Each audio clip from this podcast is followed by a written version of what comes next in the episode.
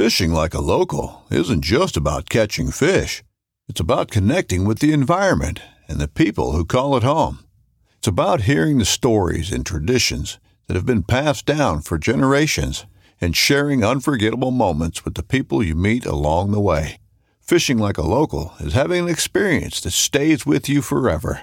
And with FishingBooker, you can experience it too, no matter where you are. Discover your next adventure on FishingBooker. This upcoming concert season will be all about the boots, and Tecovas is your stop for the best in Western style. Tecovas has seasonal and limited edition offerings this spring and summer, including men's and women's boots, apparel, hats, bags, and more.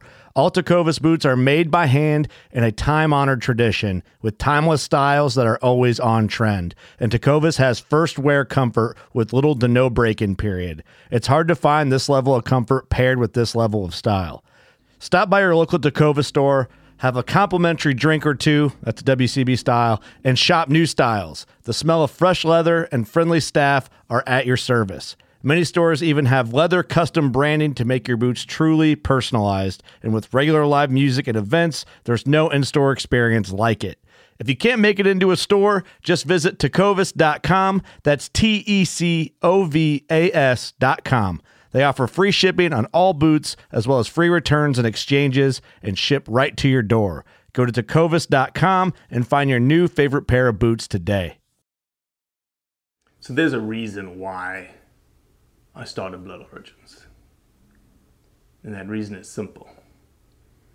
Is that I wanted to convey the truth about hunting. It brings awareness to to non-hunters that it's it's more than just killing animals. How do I start it? Brittany. My name My, is- Does my hair look okay? It's fantastic. My name is Mike Axelrod. Start again. Yeah, I hated it too. Braxton, you said something in the car to me. You said that you were living on borrowed time. Hmm. there's a perception around who hunters are, what we're supposed to be, and a a feminist that works for a non-profit that is a hunter that has only eaten wild game for the last 20 years is likely not the thing that people think about when it comes to a hunter. It's Hit like record right now. a we little can just- dark where okay, let's go to the porch. let's go to the porch All right, so don't walk too far because you're connected to me. i won't so i can smell some fresh air Okay, while we do this we're going to the porch fancy, fancy. Yeah, over here. okay Man, sunset in Oh, Maine. this is better Much look at better? this view Perfect. Perfect. Can you hear me okay? i can All right. Typically, this uh, podcast is right now sponsored by Boykies. I'll have to give you some Boykies in the morning. You know what? Uh, so, Boykies is South African jerky. It's called biltong. Have you ever had biltong before? no You're a foodie. yeah but i don't i have It's not air dried beef okay and it's got no preservatives. Dried for 46 days. It's pretty much rosemary, spices, Ooh, malt vinegar, i do like rosemary and it is okay phenomenal. I'll Sure, give you we'll some in the morning. yeah we'll talk more about it yeah So we are sitting in northern Maine. Sunset. You just cooked us a phenomenal meal. they get a beautiful sunset here it's my favorite part Lobsters, steak. Uh huh. Strip steak, marinated lobsters, so good. roasted potatoes, yeast rolls. Yep. Yeah. And uh, you are Candace, Candace who? Sabol, Are you from originally from Maine? Lincoln, Maine, Born and raised? born and raised. Uh, left right after I graduated high school and went um, to college at Penn State. Mm-hmm. Uh, my dad's from just outside of Pittsburgh, so Mhm. lots of Pennsylvania blood running through my veins. So, uh, did four years in state college at Penn State. Um, came back to Maine briefly, and then spent lots of years traveling. In America or around the world? No, or- in Ama- mostly in America. Um, I have one older brother who lives in Alaska and has Mhm. lived there for 25 plus years. So I lived up there for a couple of years, driven up there um, a couple of times to You've visit. him. driven up there. twice by myself. How long is that drive? Um, so shortest is 4,800 miles. So he lives in Wasilla, Alaska. So from Wasilla to Jackman. So I went through nine Canadian provinces. So, I, so like the shortest I went through. Definitely not uh, doing this in the winter. No, no, it wasn't winter. Um, May, I think end of May was the Okay. earliest. So 4,800 miles. One way. Um, I did it in six days by myself in a Volkswagen Golf. The first time, yeah. Uh, and the second time alone was in a Toyota Tacoma. And I had a cap on it, so I slept in the back. And Awesome. yeah. And today, you as a day job? Um, I work at a domestic violence resource center. Um, a high risk response advocate. Uh, so I oversee our highest risk cases, work with law enforcement a lot, the district attorney's office, and I, I'm actually um, federally funded from a Department of Justice grant and oversee our human trafficking and sexual exploitation work. Okay. Um, and because we're right on sort of the southern tip of I-95, unfortunately, like we see A we lot. see a lot of that. Yeah. Wow. It's one of those things that nobody ever speaks about, No. nobody thinks about, and it is prolific. it's so happening and where there's unfortunately sort of where there's um, lots of easy access to guns in Maine, sort of right or wrong or however you you know think about believe about it. It's it's true right now. So um, easy access to guns, drugs, like lots of Mhm. lots of women, Mhm. unfortunately, sort of tied and forced into doing things. So Jeez. yeah, we see a lot of it, unfortunately. Well, that's definitely not why we're talking. Yeah, no. unfortunately. Um, but um, that, that's massive that you actually do that. No, thank you so much. And I, uh, I, you know, I um, take my vacation time to come and cook at these remote camps, and Mhm. literally, it sort of couldn't be more sort of polar worlds Right. for me. You know, I work at a feminist organization. I have all female colleagues, Yeah. and then I come to bear camp and. Uh, often, most more often than not, I'm the only female Yeah. in in the room. Yeah. You know, with with guns and you know very uh, sometimes conser- you know conservative like men and Sure. um uh, but we all it's sort of like finding common ground and we're Mhm. all here because we love the outdoors and we Mhm. love the hunt and we Mhm. love the harvest and the Mhm. celebration and i'm here to cook and i very much um, appreciate every single uh, hunter and client Mhm. who is here Are you a hunter? i am a hunter What you've hunted here in Maine, obviously. I have hunted here in Maine. Moose? Yeah. Um, well, I've put in for my. I've put in the lottery. I haven't been drawn yet, but Yep. I've put in every year, and I'm hoping. hmm Um, I haven't shot a bear yet. Um, I'm kind of in talks with Craig about. You Mm-hmm. Doing know, that. after yeah, like a, a couple, you know, in a couple of weeks when some of the when some of the clients are gone, um, shot lots of whitetail, lots of turkey, lots of ruffed grouse, Nice. um, yeah, all of which, uh, um, oh, it was just so amazing to harvest. I often, you know, hunt like with my brother in Alaska or with my dad here. I hunted with my mom, Mhm. um, with s- with some of my very closest friends. Uh, hunting is just a way of life here in Maine. You were brought up a hunter? Um, yes, I was brought up a hunter. My mom was a little bit more of a hunter and a fisherman than my dad was. Okay. Um, That's interesting. but I, I can honestly say that all through high school, um, I was I was uh, very athletic. You know, three three sport seasons every year. You know, I would go fishing with my mom every Mother's Day because that's what she wanted to do. Um, but honestly, I would have rather spent my time other places. And then just I kind of went to college, um, and then I went to Alaska shortly thereafter and spent time with my brother. And Mhm. the first um, animal I ever killed was a ruffed grouse, actually in Alaska, Okay. and I was in my mid twenties. Yeah.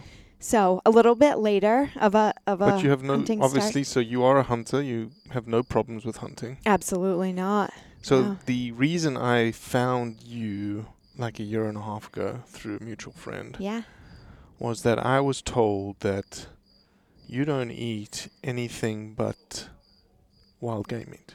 Absolutely. Why? Um, oh, and lots of people ask me this question, and I feel like lots of people sort of come to their own conclusions for lots of different reasons. For me, um, when I was a sophomore in college, I worked for the BLM out in Utah. I was a river ranger on the Green River.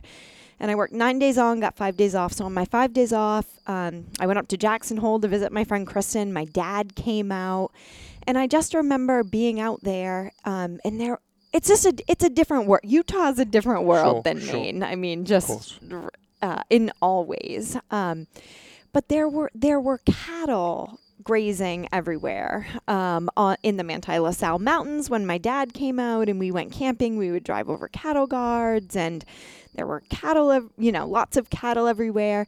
And the one thing that I remember is um, when when cattle overgraze an area, this stuff called cheatgrass grows and it's really spiky and it gets stuck in your socks. And we were hiking around, and I just remember thinking, you know, once well, once cheatgrass grows, nothing else can ever grow there naturally again. So it really just got me thinking in a different way. I got to sort of experience ca- sort of cattle just as one experience in a different way. Um, oh goodness, you know, I think oh, just in doing some research on the ways that chickens are raised, Sure. uh, um, the ways that pigs, you know, just the ways that animals are raised. Um, and to me, and it's personal, and I would never try to sort of push course. my thoughts on anyone else. Yeah. Um, and I just sort of made the decision back in 2000 that um, essentially if and I wasn't even hunting back then. Right. So I was not a hunter back then. So I was ve- I was vegetarian for 5 or 6 years. Okay. Um and still uh my goodness, eat lots of vegetarian Sure, meals, course. you know. Yeah, yeah. Um just kind of made that decision steadfast. Um had a friend uh, my college roommate Kristen, who kind of dabbled in like very same similar sort of thought processes, and um, uh, and then you know uh, in my mid twenties, I I started hunting and I ate grouse, and my brother, you know, my brother in Alaska has freezers full of caribou and Mhm. moose Mhm. and. Uh, you know, so really, primarily, what he ate, what we ate up there, was wild game. Mhm. You know that he had killed, and I just, uh, I don't know. I just, I really loved that concept. Um, at that point, I hadn't eaten beef, pork, or chicken or non-wild turkey. yeah, because you were vegetarian. yeah, in five or six, seven years. Um, and so then I started getting ruffed grouse or moose, and um, really just was experimenting. You know, different different places in the um, United States, they cook meat really differently. You Mhm. know, they do. Oh, they all have really like awesome recipes based on sort of the culture and and Yep. where they are. So just kind of gathered those, and it has just really stuck for me. So it's been 20 years. So you legitimately have not eaten beef, pork, or chicken in or 20 years. non-wild turkey. Absolutely, absolutely not, and have no desire to. So tell me, can I? Uh, so there must be a so there must be a bigger why to why you haven't eaten domesticated meat in 20 years. Uh, so I shot um, my first buck. It was six or seven years ago now, um, and I was I was already, you know, deep into kind of this Mhm. this People were obviously giving you game meats and Absolutely. stuff like that, right? I do Okay. a lot of canning, so I'll trade some stuff. Okay. I'll trade some of my canning stuff for some meat. Um, you know, I just I killed that deer, and uh, it was it's always been super important. You know, I'm I'm hunting all by myself. My dad's an hour away. My uncle, my mom's brother is an hour away. You know, I'm all by myself. I shoot my first buck. He's you know, it's a clean kill. He's laying there. Uh, and I remember I like got down and walked up to him, and it was such a sp- it was a spiritual experience for me, which it, as it is for so many people, Mhm. and it very much was for me. Um, and sort of from that moment, that was the first big game animal that I had ever killed. Mhm. Um, close to my home, you know, in the woods that I knew and Mhm. loved Mhm. you know, which all just made it even more special. My dad came, my uncle came, you know, I gutted it out. We, you know, we dragged it, we hung it, we skun it, the whole thing. Um, and just ever from that ever since that moment, I just I don't want to I don't want to do it any other way. Yeah. To me, it is it's the whole experience of. Um, you know this this little buck and he was a little buck my first one you know sort of his life and his um, quality of life Was was, as good as it amazing right was amazing until and it was a clean shot it was a single shot he didn't suffer um, that's if i'm gonna eat meat i want their responsibility. Absolutely. And I respect that about them. Um, and then it's then my responsibility to then take this gi- sort of this gift that I honestly I, I value I- I view it as a gift that I have been given um, you know to process with respect. Uh, and then cooking it for me is just a whole nother i mean that's why i'm here. What i really love to do is to cook. Um, and so all this wild game i i view cooking wild game as kind of the hardest the it's the hardest meat to Absolutely. cook because it's lean it's it's Absolutely. dry you know all the things. So um, that's really where I learned. Honestly, I I would get this meat and I would kind of look up recipes and and I love to entertain. You probably saw that tonight. You know, I'm very sure. much like I love to cook in a kitchen with a drink and with Mhm. with all people around and to serve. It's very much um, an offering for me. Uh, sort of sort of an offering. Um, uh, and so I just really uh, right learned how to cook this this the turkeys, the deer, the the ruffed grouse, but used all my favorite. Like my mom has a has a she made chicken pot pie or sometimes partridge pot pie, and so I would translate that um, into partridge pot pie. Um, so all of these recipes I would just learn to translate into using wild game and would cook them and um and for me to say this is my deer that Yep. I shot if you're interested in hearing this or here's the story Yep. right Yep. it was shot you know 600 yards this way you know kind of here's the story Yep. here's my freezer full i just uh it's very very special to me to be able to sort of um offer that whole experience to people it's a piece of me i Mhm. feel like that i'm when i Mhm. cook um, my wild game for Mhm. people It's amazing though, you know, and I don't know if you've heard this or not, and if you haven't, then I'm purposely going to poke you a little Okay. bit. okay In which, Candace, what you're saying in today's society is you don't have to do that. Candace, why why do you have to go and procure wild game meat? Wherein all you have to do is drive down the road and you can buy the meat from the grocery store, Candace. So why don't you why are you not buying the meat from the grocery store? I'm just not interested in that. I haven't been for so long. I don't know if you saw me earlier. I was down gathering out of the garden peppers and jalapenos and tomatoes that I'm going to make in a tomato sauce. I do lots of canning. Um, to me, the things that that I harvest or that I grow, that I can, that I cook for people, um, oh, they just mean so much more to me. Why do you think society has Why do you think society frowns upon what you're doing? And I wouldn't say s- celebrates not the right word, but more thinks the norm is the thing that shows up in the grocery store that that that's how it that's how it arrives. I mean, I ponder this question a lot. Um, and I'm surrounded by so many people in Maine who believe and think the way that I do. So it feels like when you talk about lots of those other people, it does feel a bit removed to me. Sure. Um, Sure. But I know that they exist. And I would just, I would like to think that it was a lack of understanding.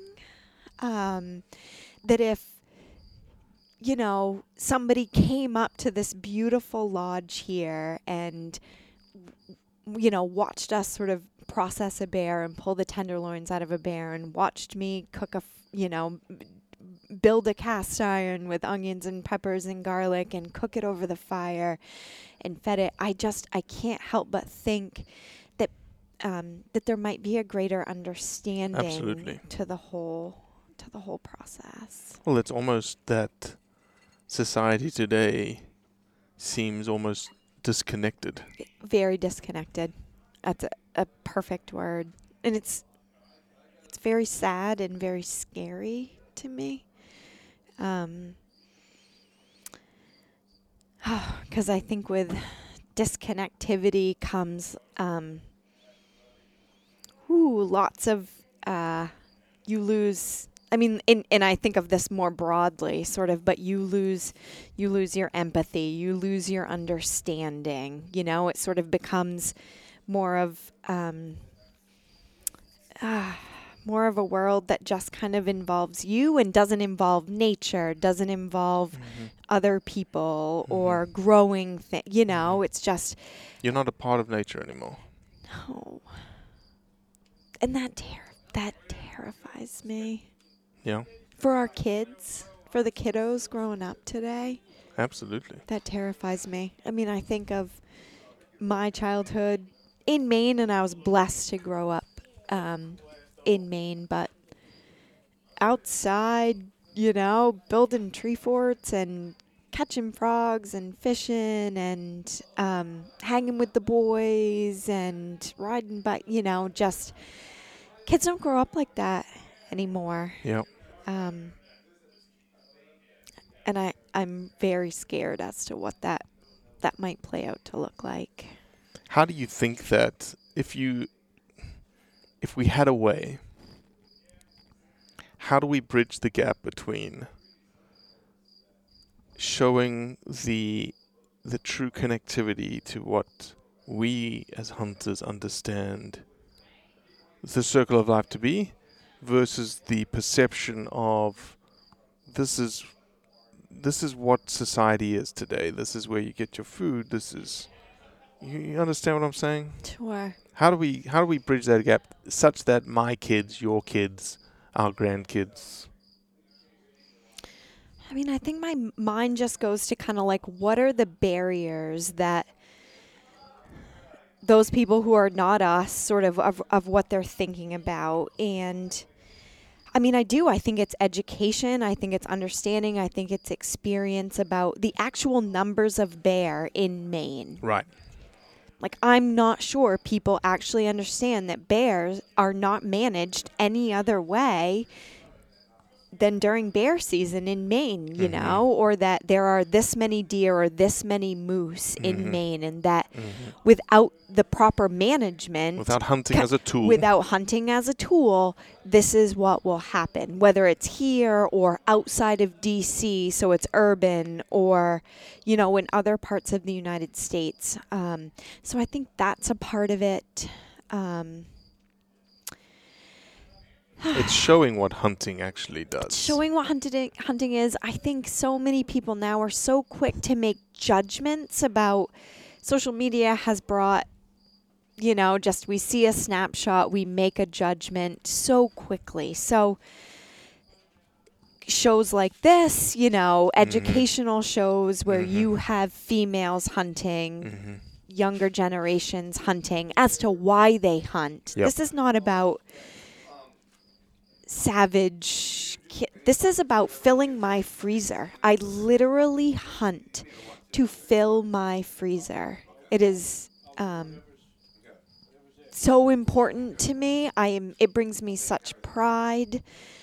Uh, so I think just trying to share those stories, share those individual stories, um, and understanding that it's that it's also me who works for a feminist nonprofit. You know, like. I am not necessarily Well, the look, you've- stereotypical. You have already broken barriers, right? You're a somebody who works for a feminist non-profit that is a hunter.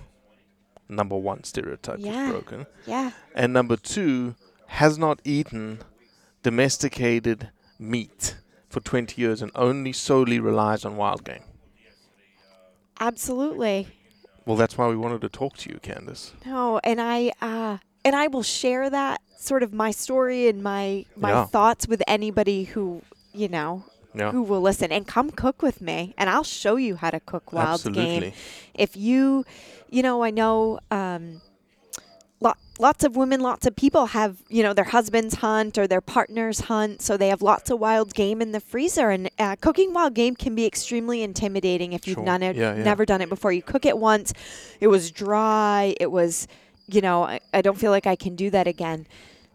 I would love to teach people how to cook wild game. It's a little different, you know, it's a little different, but um, Once you get it right, though, it's a lot the same, and uh, it's amazing. It's It is so pretty good. Yeah. well, that's why we eat it, right? Absolutely. That's why we love it so much. Oh, and uh, oh goodness. So I cooked last week here, and um, you know, five bears Monday night, and everyone that comes in, and every hunter is so happy, and I could not be more happy for them. Just these are some of the happiest. You know, people take vacation time, they save up money. To come here, right? To be a part of this hunting Absolutely. tradition in Maine. And it is a gift for me to be a part of that. Well, we're happy to have you here, and we can't wait to film your story later this week. Absolutely. And uh, we're excited. I think it's again, it's just you know, there's a perception around who hunters are, what we're supposed to be, and a a feminist that works for a non-profit that is a hunter that has only eaten wild game for the last 20 years is likely not the thing that people think about when it comes to a hunter. So we're so happy to have you. So happy to have you a part of our this community. It's your community. It's our community. Absolutely. So so excited to have this conversation. Wonderful. Cheers. Cheers. Thank you so much. Thank you so much. Well, that's it for today. Appreciate you listening, as always. Leave a review, share it with your friends, and most importantly, do what's right to convey the truth around hunting.